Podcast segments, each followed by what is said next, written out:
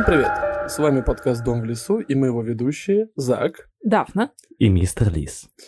Мы продолжаем будоражить умы взрослых людей всякими классными штуками, которыми можно страдать вне рабочее время. И вообще всегда. И сегодня у нас э, тема, пожалуй, такая, от которой стыть кровь будет, пожалуй, не только у наших зрителей, но и у нас. У тебя.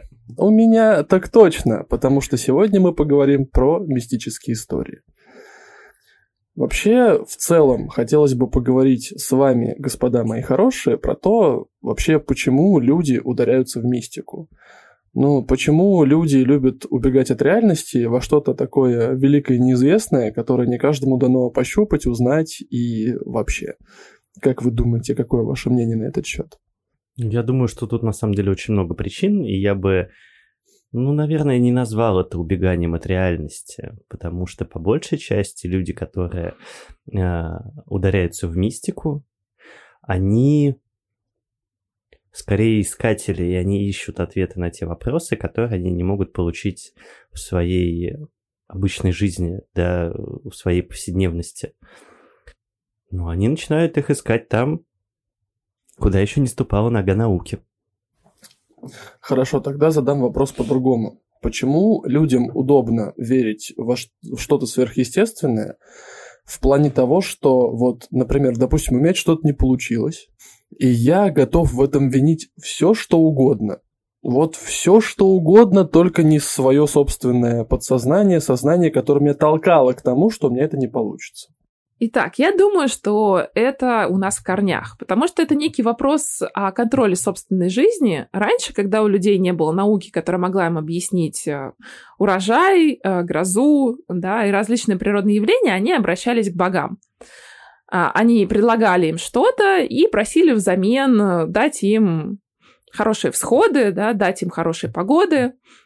Плюс я думаю, что если ты вот эту терра инкогнито вокруг себя, большой неизвестный мир, облекаешь в какие-то формы, да, тебе а... проще общаться с чем-то олицетворенным, проще договориться с человеком, чем с, с явлением, которое ты не можешь понять и не можешь объяснить. Вообще сильно проще жить в мире, где ты будто бы представляешь, как он устроен. Да, который ты будто бы контролируешь и можешь знать, что будет у тебя завтра.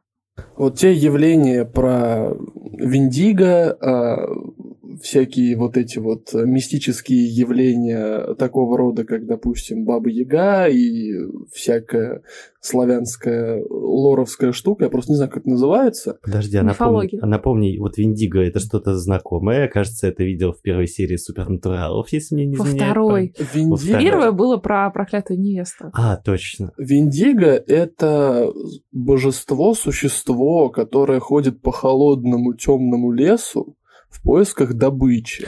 Оно питается плотью человеческой. Да. И Виндиго раньше были людьми, которые попробовали человеческую плоть и потеряли из-за этого человеческий облик. И стали уже не людьми, а некоторыми существами, одержимыми жаждой человеческой плоти.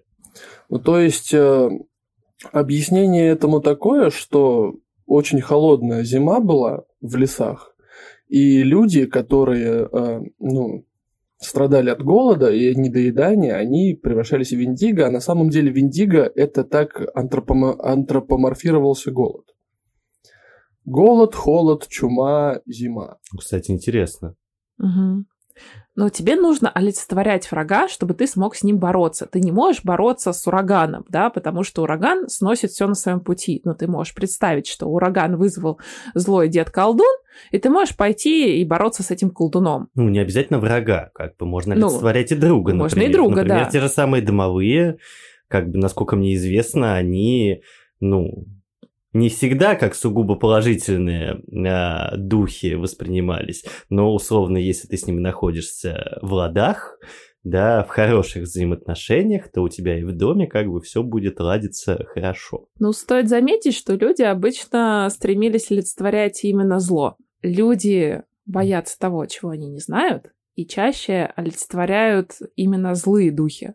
Да, это призраки, виндиго, оборотни, Но это то, что больше всего будоражит во всяком случае, да. да? Тебя не будет, твое, твое сознание не будет будоражить какой-нибудь добрый дух-помощник или что-то такое, да? Хорошо, у меня есть второй ответ на вопрос, который ты задал в самом начале. Люди любят будоражиться. Да? Люди всегда хотели объяснить необъяснимое и взять хотя бы некие, некую часть контроля на себя, и, во-вторых, они любят будоражиться. И сегодня, я думаю, мы будем рассматривать э, мистические истории со второй точки зрения, потому что мы тоже любим будоражиться. А вот вы можете рассказать, допустим, что первый раз разбудоражило вот именно вас? Слушай, на самом деле это очень сложный вопрос, потому что, по моим ощущениям, разнообразные мистицизмы меня преследовали ну, всю мою жизнь. Вот прям с раннего детства, начиная от каких-то снов, где мне там постоянно, например, снились а, какие-то существа, которые прикидывались человеком, но это были не люди. И каждый раз в процессе сна я понимал о том, что это не человек, а, в тот момент, когда это существо уже находилось близко ко мне, да, и словно ну, оно несло какую-то опасность для меня. Как ребенок, я, во всяком случае, это понимал. Меня просто дико пугали эти сны. А, ну, в общем, я, честно говоря, плохо помню какие-то подобные истории с детства, но если слушать мою маму, по ночам я регулярно орала. Но скорее это было связано с тем, что, наверное, какая-то любовь к мистике мне передалась от папы. И все мое детство мы с ним обожали смотреть всяких «Кошмар с улицы Вязов», «Зубастиков». Вот эти программы по ТВ-3, только ТВ-3 тогда не было, что там было на замену, да? «Сумеречная зона». А вот это мы не смотрели ужас, просто страх всего моего детства. Он такой нагнетающий был. Ну, для ребенка. Сейчас, опять же, я посмотрел «Сумеречную зону», понимаю, что она не такая уж и страшная. Это типа сериала было такое.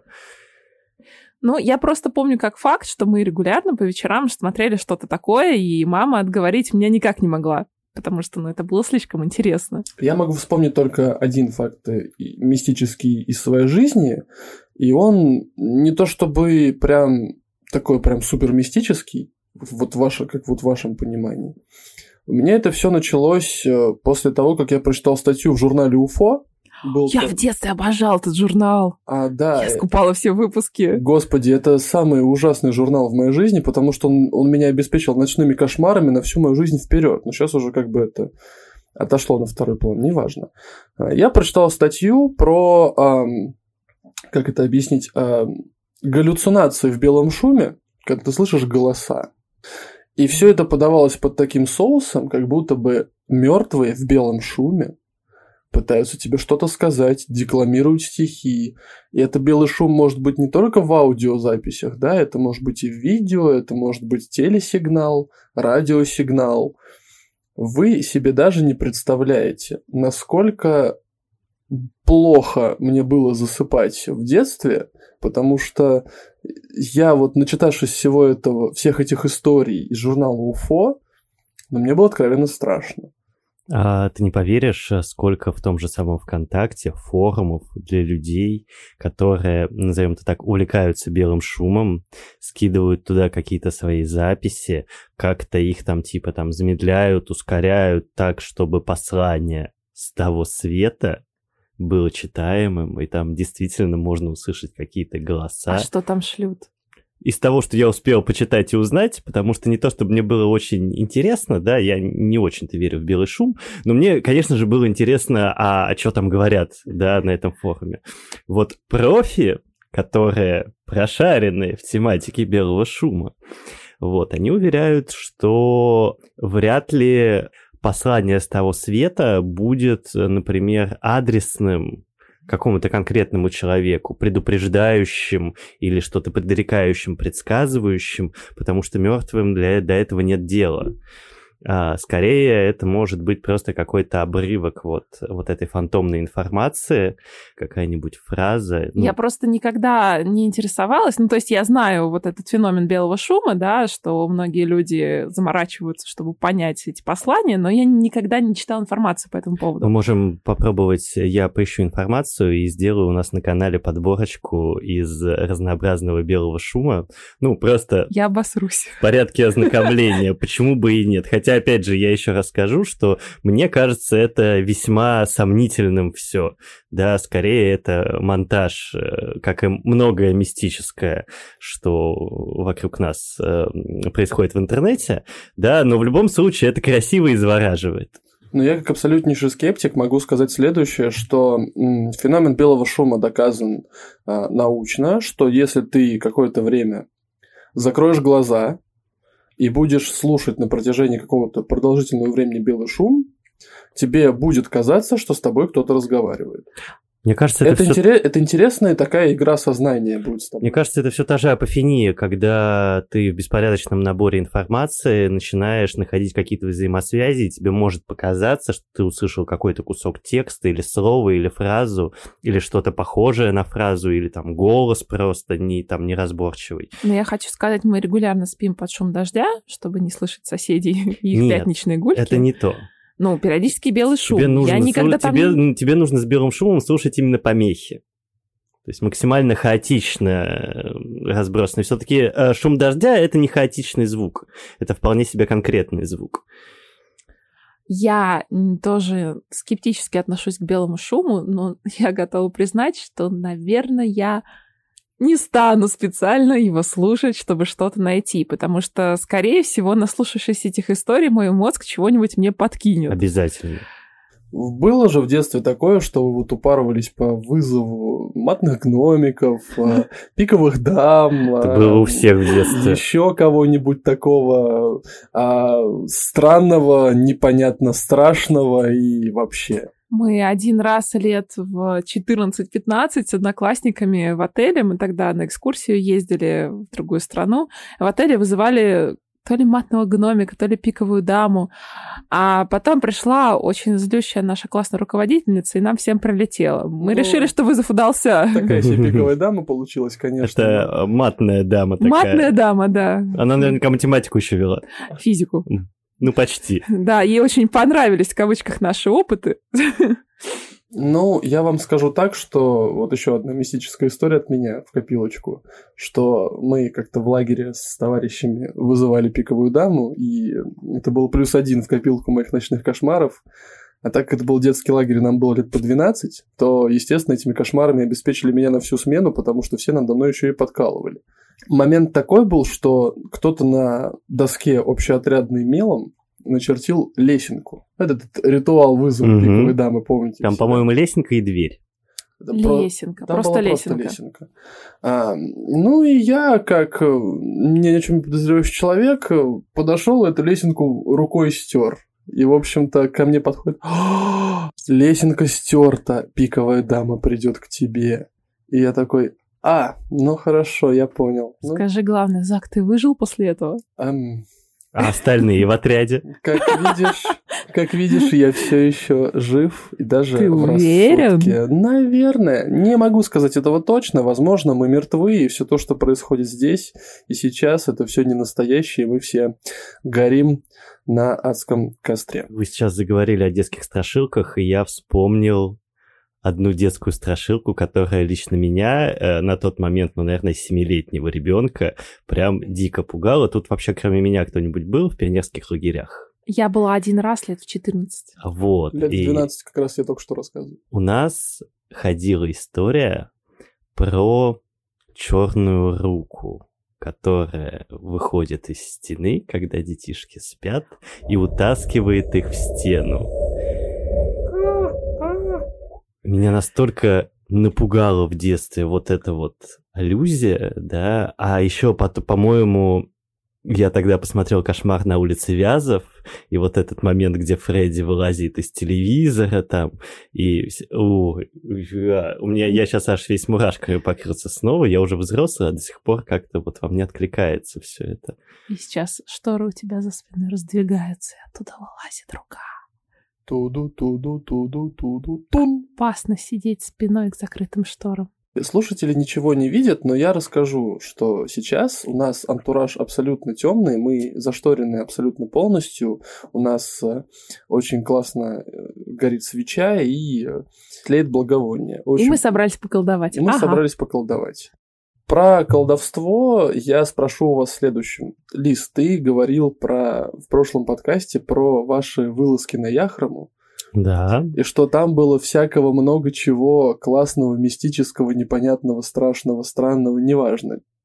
А Вот. Я, кстати, хочу сказать, что, по-моему, это была первая вот такая сильно мистическая история для меня, когда я не могу найти каких-то реальных подтверждений. То есть я включаю в себе скептика, и все равно нет. Ну, пожалуй, да, потому что до этого, если у нас и были какие-то, назовем их так, мистические инциденты, то они могли объясняться играми нашего разума или вот чем-то таким, или то, что мы нагнали жути, напридумывали, и вот сейчас нам что-то всем вместе померещилось, мы друг друга настращали, и Мгм. потом это обросло уже какой-то, каким-то вот этим историческим мясом, назовем это так, и стало историей. Нет, ну, возможно, в этой истории это можно объяснить тем, что пять человек идиоты и не умеют идти по прямой. Но Я думаю, лучше эту историю начать сначала. Это был год где-то 2009, и это было мое первое посещение Яхрама. Я сделал примечание редакции. А, Есть поселок Илинское под Яхромой, и там есть очень классный, очень классный мистический лес в низине, в котором а, Лис а, и Дафна очень любили отдыхать, э, выезжать туда с палатками. В общем-то, я к этой культуре выезда с палатками приобщился только в прошлом году, получается.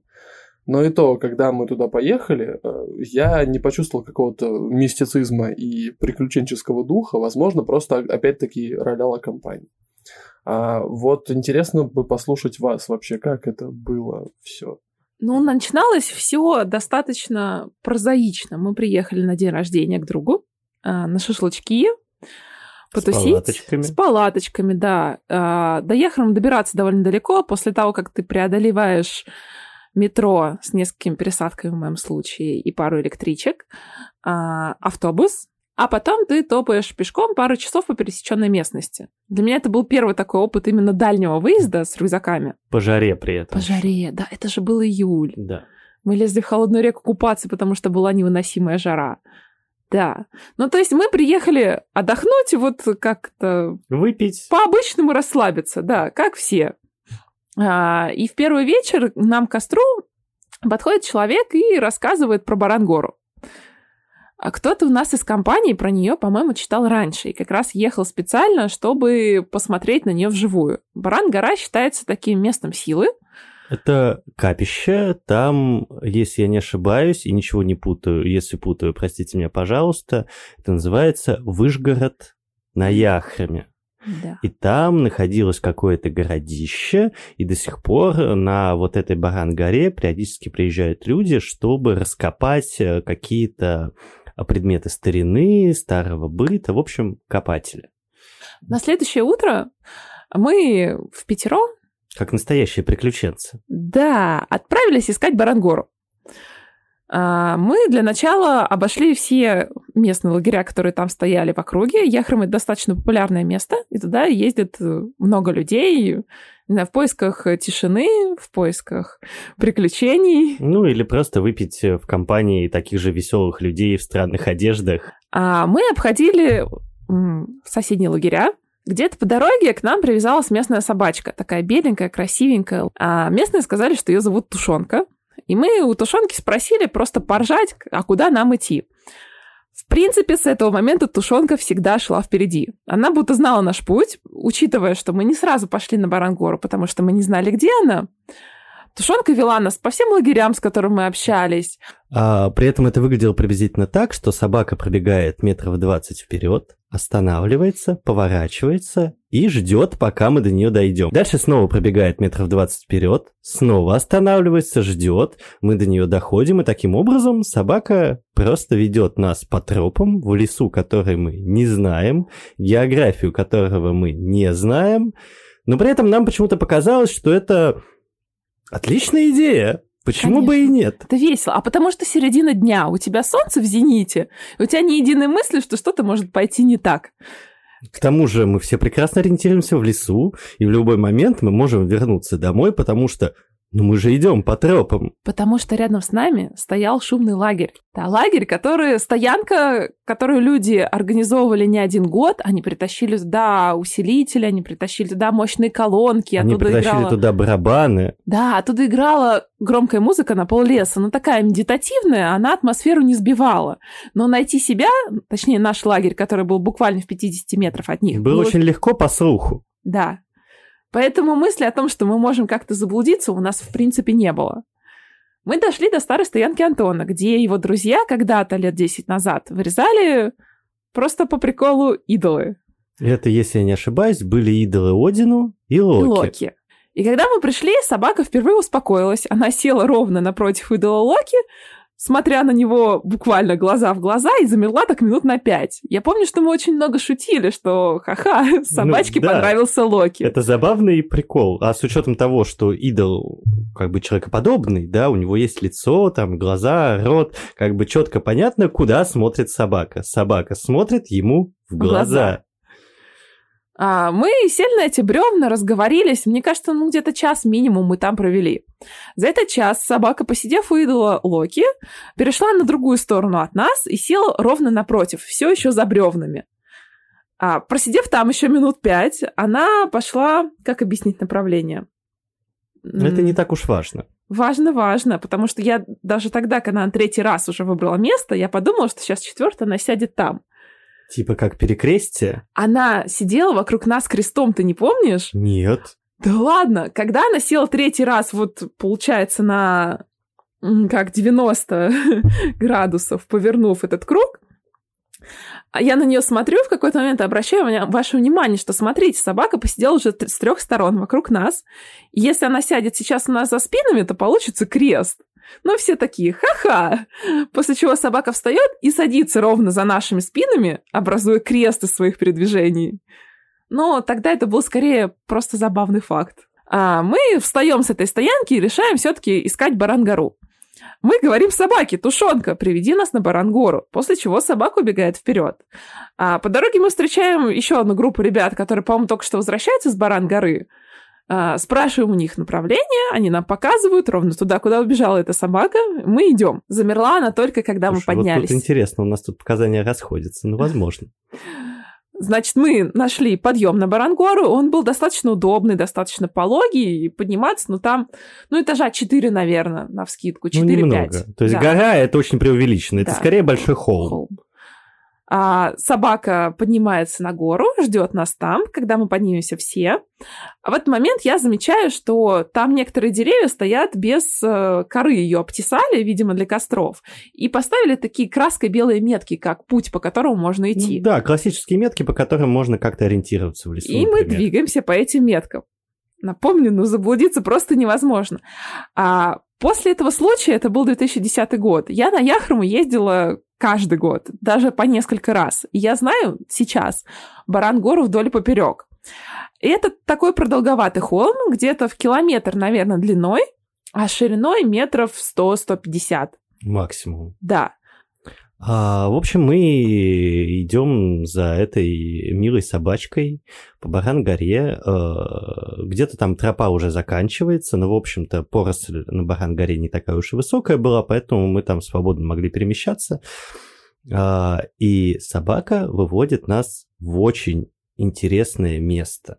Это небольшая поляна, может быть, там 10 метров в диаметре, полностью усеянная цветами очень красиво. А, над поляной возвышается дуб, который из одного ствола расходится на два и накрывает эту поляну сверху. Через крону этого дуба пробиваются солнечные лучи. Это все выглядит абсолютно сказочно, неимоверно красиво. А, и прямо под этим дубом стоят несколько огромных камней друг на друге. Плоских таких. Плоских таких, Специально да. притащили явно То, сюда. Да, их явно принесли и сделали вот эту вот конструкцию. Алтарь. Это алтарь, да, это явно какое-то алтарное сооружение, на котором что-то на нем лежало. Сейчас я скажу. На тот момент там было зеркальце, резинка для волос, деньги и еще какая-то мелочевка. А так как это был первый раз в жизни, когда мы видели какой-то алтарь непонятно где. Мы такие смотрим и думаем, ой, как здорово, подкинем монеток. Конечно, это же отличная идея оставлять подношения на алтаре, хрен пойми кому, Конечно. хрен, хрен пойми зачем, без какого-либо намерения, а, просто потому что, ну, место же интересное. Ну, хочу сказать, была эта идея так себе. В общем, какое-то время мы э, посидели там, понаслаждались прекрасными видами, прекрасной атмосферой. Но мы же приехали за приключениями. Да. Определенно тут мы подумали, что вот то, зачем мы ехали, мы все увидели, как классно. Ну, должно мы здесь случиться что-то вот, что-то, какой-то опыт ты здесь должен получить, вот этот духовный. Я думала, что опыт и был вот этот алтарь. А, в какой-то момент э, мы уже понимаем, что нам надо бы собираться домой. А, мы знаем, где наш дом находится, потому что, ну, как бы вот мы все еще слышим э, звуки музыки из э, того лагеря неподалеку от нашего, мы слышим бой барабанов, мы слышим какую-то музыку из колонок и звуки а, праздника жизни, назовем это так. В какой-то момент один из наших друзей выходит откуда-то то ли из-за кустов, то ли откуда-то, я так не понял, в общем, он появляется тоже на этой поляне и держит в руках посох. Но это не то, чтобы какой-то рукотворный посох, скорее это очень красивая такая ветвь, которую вот природа так изогнула, что она прям вот похожа на посох не знаю, Радагаста из «Властелина колец», если кто-то смотрел экранизацию. А, безумно, безумно красивая вещь, сделанная природой. И мы такие, вау, круто, конечно же, классно, супер. Мы понимаем, что как бы мы уже долгое время провели в этом месте, и, в общем-то, нам бы пора возвращаться домой, потому что в лагере нас ждут другие друзья. И шашлыки. До сих пор помню, что нас в лагере ждали свежие шашлычки, которые ребята обещали нам пожарить, когда мы уходили. Угу. В итоге мы собираемся идти домой, и как раз, насколько я помню, ровно в этот момент, когда мы обсуждаем, что нам нужно двинуться обратно, гремит гром. А после этого начинается ливень стеной, который убирает все звуки и мы больше не слышим вот этот громкий да. лагерь рядом с нами. Мы уже понимаем, что мы достаточно долго уже отсутствовали в нашем лагере, и, скорее всего, наши друзья нас уже давным-давно ищут и, возможно, беспокоятся. А у нас там еще были беспокойные девушки в лагере, которые явно уже нервничали. Мы решаем, что пора уже как-то сворачиваться и отправляться домой. Мы идем по прямой, идем, идем, а выхода все нет. И спуска с Барангары все нет. А мы идем, и она нам, в общем-то, казалась не такой уж и большой, мы же прошли совсем чуть-чуть. И вот мы подходим к очередным кустам, переходим через эти кусты и приходим обратно к алтарю. На секунду мы шли по прямой.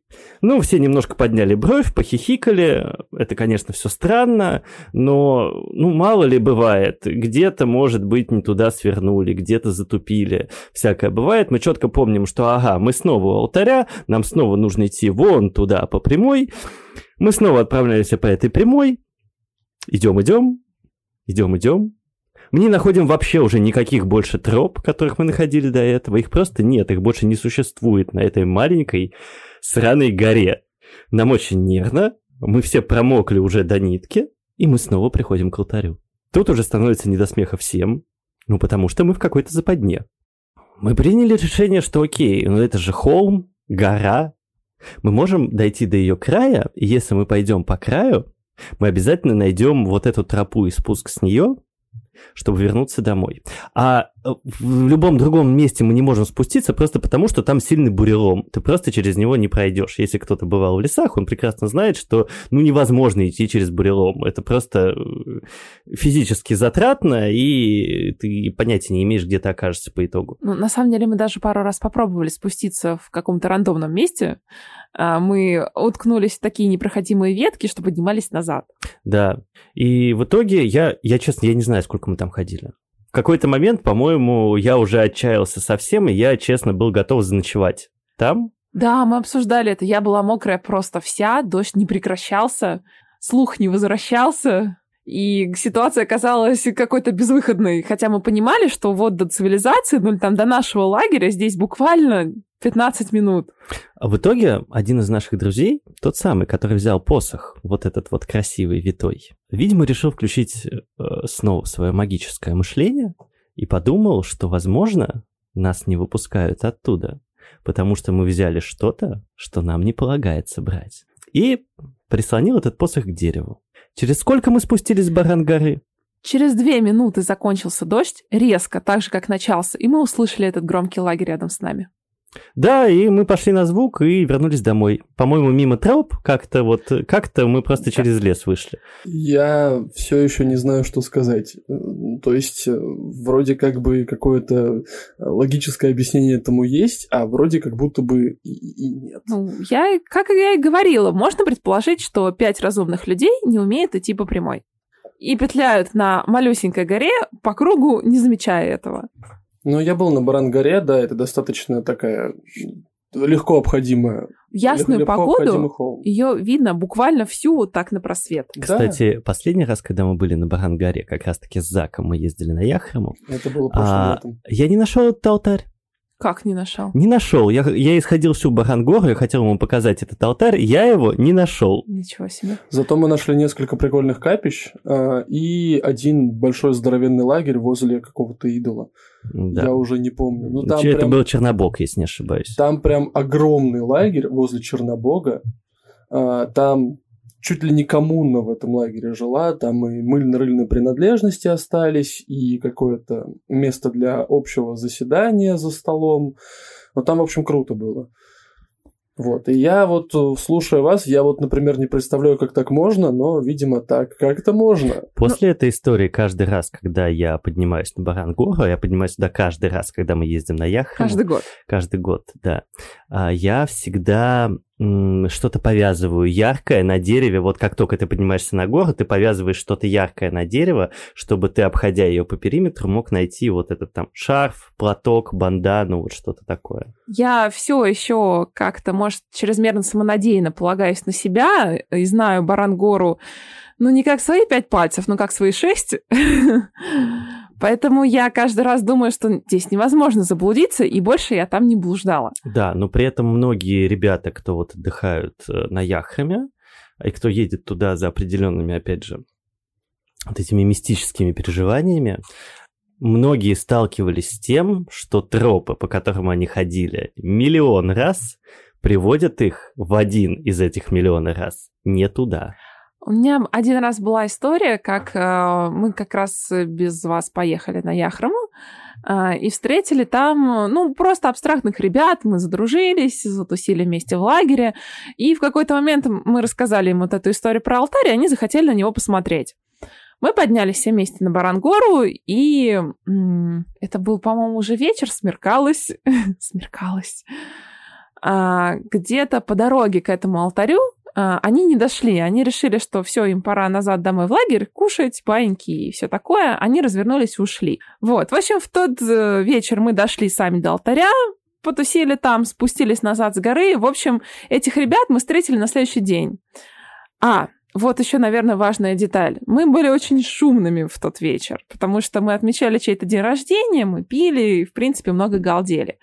После того, как мы дошли до алтаря, мы также шумно спускались с горы и, конечно, никого там не видели. Мы спустились с горы, как бы продолжили праздник в своем лагере. На следующий день мы встретили этих ребят. После того, как они, как сказать, очпокнулись от нашей группы, они бродили на Барангаре до пяти утра и не могли спуститься. Нас они не слышали. Я вот, вот, вот до момента сейчас, до вашей истории, я был абсолютнейшим скептиком и пытался найти а, какое-то объяснение простому иррациональному, что это всего лишь там игры разума или вот это вот. Магическое всё. мышление. Это магическое мышление, так и есть. А теперь как бы я уже, ну, ну, сомневаюсь в этом во всем. И вот я сейчас вспоминаю, да, там свои всякие штуки, и, еще одна мистическая история от меня, если разрешите.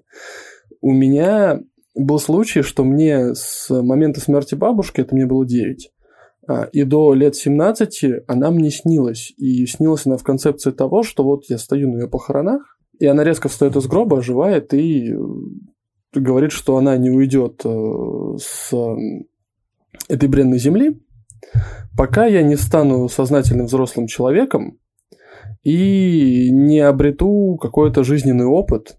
И вы не поверите, пока я не закончил школу и пока не поступил в институт, бабушка мне снится не перестала. И плюсом в это во все у меня родители работали в смену, и я уже рассказывал эту историю, на прошлом подкасте, на прошлом выпуске. Я любил спать э, в гостиной, потому что в гостиной есть телевизор, и под него я засыпал. Так вот, когда выключался телевизор, у нас в гостиной были очень сквозные окна. Несмотря на то, что они были очень хорошо сделаны, все равно сквозняк был. И от этого сквозняка э, очень сильно трещали обои. А мне было обосраться как страшно, можно я скажу так? И я потом уже понял, что ну это сквозняк, это обои, и вот это все. А, и я почему-то думал, что это какой-то дух домашний, вот это вот то, что вот бабушка, вот она меня все-таки водит как-то по жизни, как-то меня оберегает, и вот эти вот сопутствующие штуки. Интересно было бы спросить э, в свете этого всего, я плавно подвожу к следующему тезису, а, про полтергейстов и про духов дома. А можно я про бабушку скажу? А, дело в том, что у меня есть из детства такое воспоминание. Я очень четко помню это воспоминание, как я сплю у себя в комнате, и уже ночь, э, всех как бы уложили спадки, вот, родители прочитали все сказки на ночь, ушли к себе, у меня есть четкое воспоминание, как я лежу в своей кровати, засыпаю, и у меня открывается дверь в комнату, и а, вот так вот придерживая дверь, туда заглядывает бабушка, и вот знаешь, как все бабушки, которые мыслят вслух, она говорит что-то в духе типа «Ага, все спят, мол, хорошо». И тихонечко так прикрывает дверь. Но уже будучи взрослым, разговаривая со своей мамой, я узнал подробно вообще вот всю историю нашей семьи. Моя бабушка стала неходящей незадолго после того, как родился я. И она физически не могла этого сделать. А я помню по моим, как будто мне типа лет пять, и она вообще уже умерла к этому моменту. То есть это такая... Для меня это не страшная история, для меня это, наоборот, такая добрая Теплая. история. Да, как будто бы вот даже после смерти она там за нами приглядывала, смотрела, что все в порядке, все хорошо. Я хочу сказать, что в целом я просто как-то чуть более проще начал относиться к смерти совершенно недавно. Ну, то есть для меня это как-то боязнь мертвого человека, оно прошло после того, как я отслужил в армии, а я служил в роте почетного караула. Род почетного караула – это элитное похоронное агентство, и я мертвых генералов повидал достаточно, чтобы перестать бояться мертвых людей в гробах. И поэтому как бы только недавно осознание того, что я не боюсь мертвых людей в гробу, у меня пришло, а вот тогда, когда я был маленький, для меня это было страшно. И когда вот бабушка вставала из гроба, для меня это было страшно, это было не тепло, это было очень жутко, например. Так, перед тем, как мы продолжим, Зак, я должна у тебя спросить. Итак, все же, магическое мышление или скептицизм? Так, давай... Понятно, я... что мы с Лисом выбрали свою сторону. Не совсем. Я нахожусь в средней позиции между магическим мышлением и скептицизмом. Я тоже нахожусь в средней позиции, но, как я уже объясняла, веселее мне находиться не в ней. А, поясню сейчас свою точку зрения, постараюсь коротко. А, я воспринимаю магическое мышление и, в принципе, всякие мистические штуки как э, прикольные игры разума. Мне... Я не могу сказать, что мне в этом хорошо или комфортно, иногда напротив, а, но я пытаюсь держаться спокойно и принимать тот факт, что, скорее всего, то, что я вижу, чувствую, э, а этого нет, скорее всего, это что-то осязаемое, Скорее всего, это объяснимо с точки зрения логики и рациональности. Да, да, ну то есть оно как бы есть, но Хорошо. я все-таки больше на стороне разума. У меня есть историю, история, которую сложно объяснить с точки зрения логики и рациональности.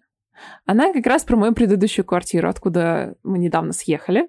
Она произошла 30 декабря. Я помню, что был короткий день рабочий. А у меня тогда была удаленка, и работала я дома.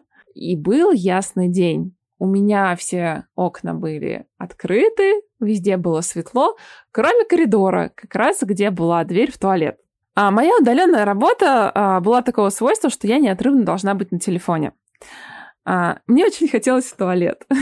И когда у меня случился недолгий перерыв, а, буквально две минуты, я в туалет убежала. А, а выбежала я оттуда уже по новому звонку. Я не успела ни выключить свет, ни закрыть дверь. И так как из моей комнаты был прямой просмотр на это темное пространство, да, где была распахнута дверь и лился свет, я сидела, работала неотрывно на телефоне, повторюсь, да, и меня все время клизмило, что я не могу подбежать и сделать этого.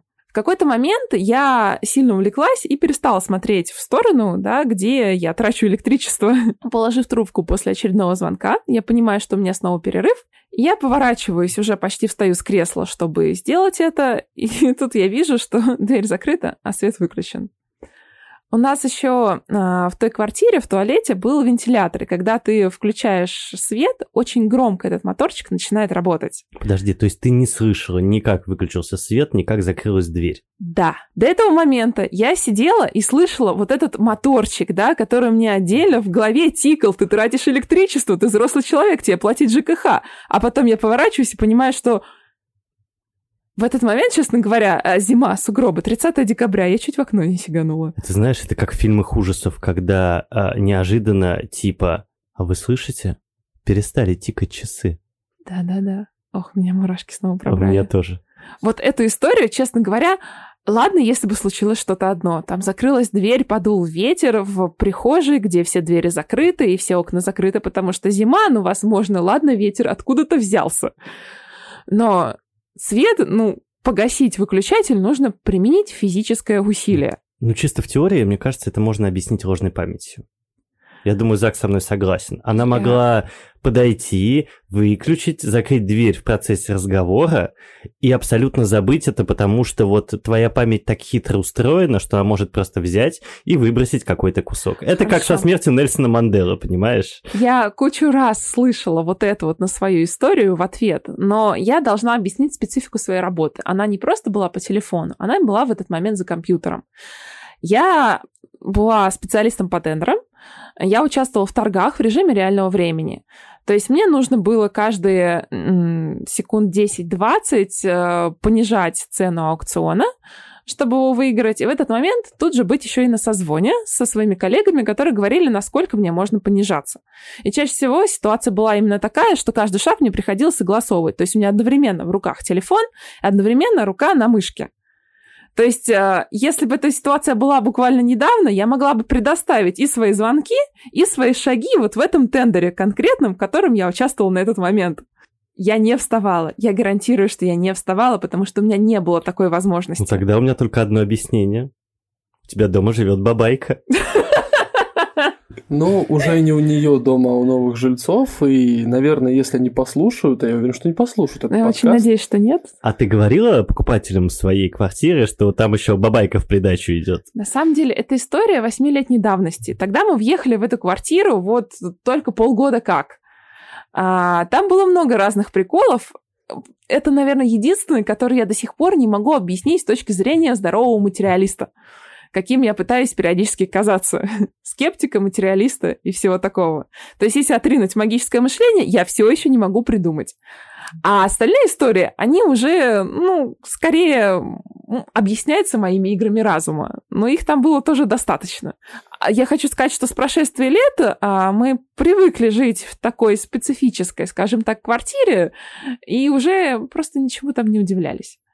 Ну, Слушай, я не знаю, как это возможно объяснить логически. Ложная память, не ложная память, не могу сказать. Но звучало это достаточно жутковато. Просто в этой квартире буквально перед декабрем мы делали ремонт. Мы на месяц с нее съезжали, и там жил рабочий. Рабочий был э, сильно верующий, насколько я поняла. Он ночевал там один, а потом э, рассказывал о том, что там очень плохо, там все стучит, вам нужно нанять священника, пусть батюшка пройдется, и вот это все прочее. Когда мы въехали после рабочего туда снова, ну, мы не заметили ничего такого, что могло его так по ночам пугать, не считая, ну, допустим, некоторого ряда странных снов, который мне там снился. Ну и вот этого случая, которым, ну, я могу сказать, что зафиналилось, наверное, знакомство с квартирой, и после этого мы привыкли. В окно я не сиганул, конечно, хотя это был второй этаж, снег, зима. Скорее всего, у тебя бы ничего не вышло просто. А, и ты максимум, что ты сломал бы себе какую-нибудь конечность. Со второго этажа в сугроб можно прыгать Зимой, аккуратно. да, там хорошие сугробы, поверь мне, в Люберцах ни хрена не чистят. Вот. После этой истории у меня еще было пара часов, когда я сидела там одна, не вставая с этого кресла, где работала. И раздумывала о том, как мне, в общем-то, сигануть. Ну, кстати, действительно, вот это вот чувство оцепенения после того, как ты сталкиваешься с чем-то таким, то есть, казалось бы, типа, ничего опасного не происходит, но из-за да. того, что ты не можешь это объяснить, да. ты впадаешь вот в этот ступор и сидишь.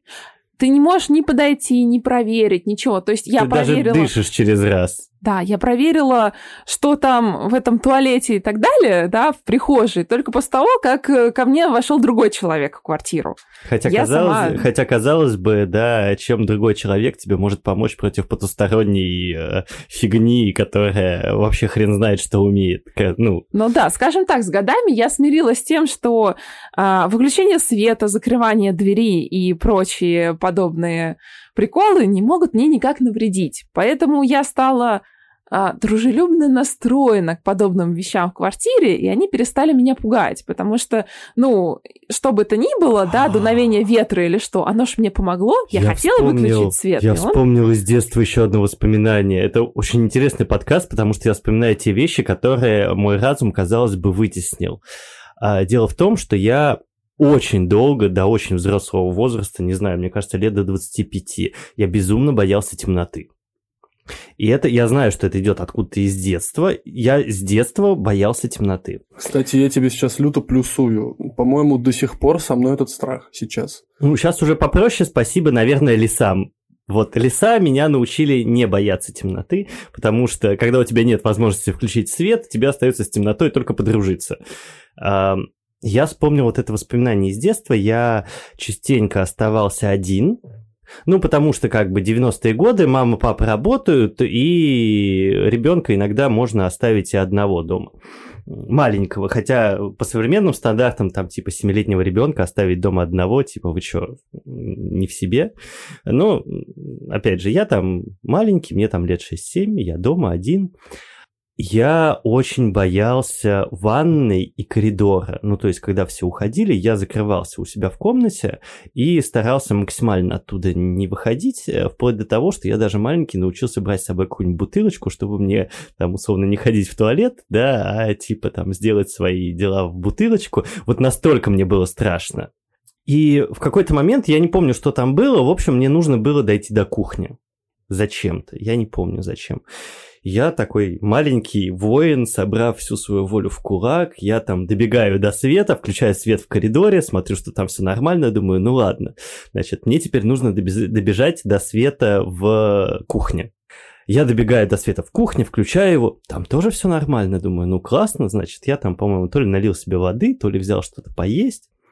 Начинаю возвращаться, выключаю свет на кухне, и начинаю быстро-быстро-быстро идти, чтобы выключить свет в коридоре, забежать к себе в комнату и закрыться. Ну, потому что мне страшно, опять же, спиной поворачиваться к темноте. Мне уже страшно.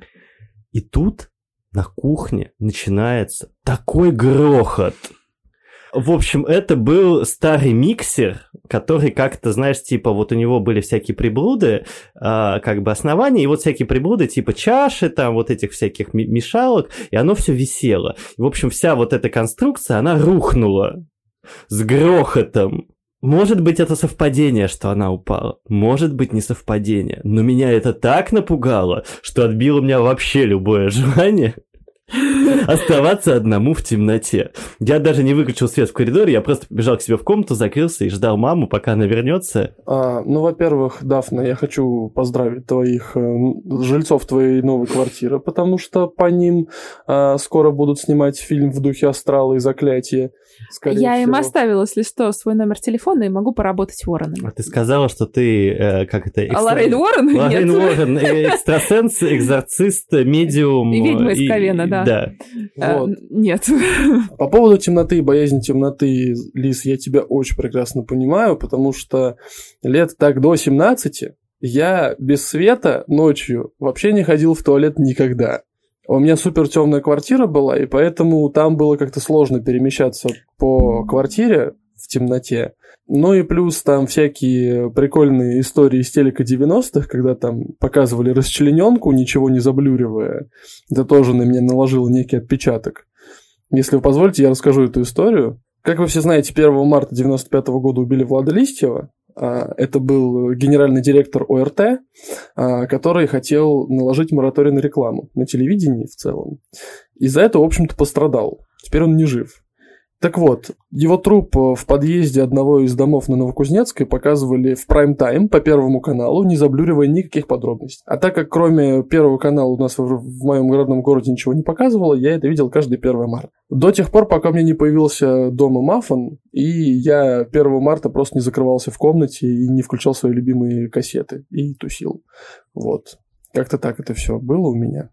Ну, я про темноту добавлю, что со временем на моей прошлой квартире стало очень весело ходить в темноте. Потому что у меня не было штор на окнах. А, ну, я просто очень не люблю шторы. А, и когда идешь э, ночью а, в туалет, справа, получается, идет коридор на кухню, да, куда светит оранжевый фонарь, это был второй этаж, и он так сквозь листья светит, да, и боковым зрением все сильно размывается. И каждый раз, как ты идешь, ты справа видишь, как на кухне черная фигура человека стоит и что-то делает. Я же его видел. Да, да? Да, Ты я видел? вам даже рассказывал об этом, то, что и довольно часто, то есть у тебя постоянно вот это ощущение, когда ты проходишь и боковым зрением ловишь вот этот коридор и кусочек кухни, да. что у тебя ощущение, что там кто-то либо сидит, либо стоит, А он каждый раз разное что-то делал. Да. Он же двигался Да. Там. Причем, да, мне люди, которые оставались у нас на ночь, да, периодически говорили, что а кто на кухне? Ну, я ставлю все-таки, что это какая-то игра светотени да. и вот это вот все, но тем не менее очень интересный эффект, который, как с точки видишь... зрения скептицизма, да, там листья, фонарь, да, второй этаж. Но он э. работает на совершенно разных людей, потому что многие люди видят одно и то же.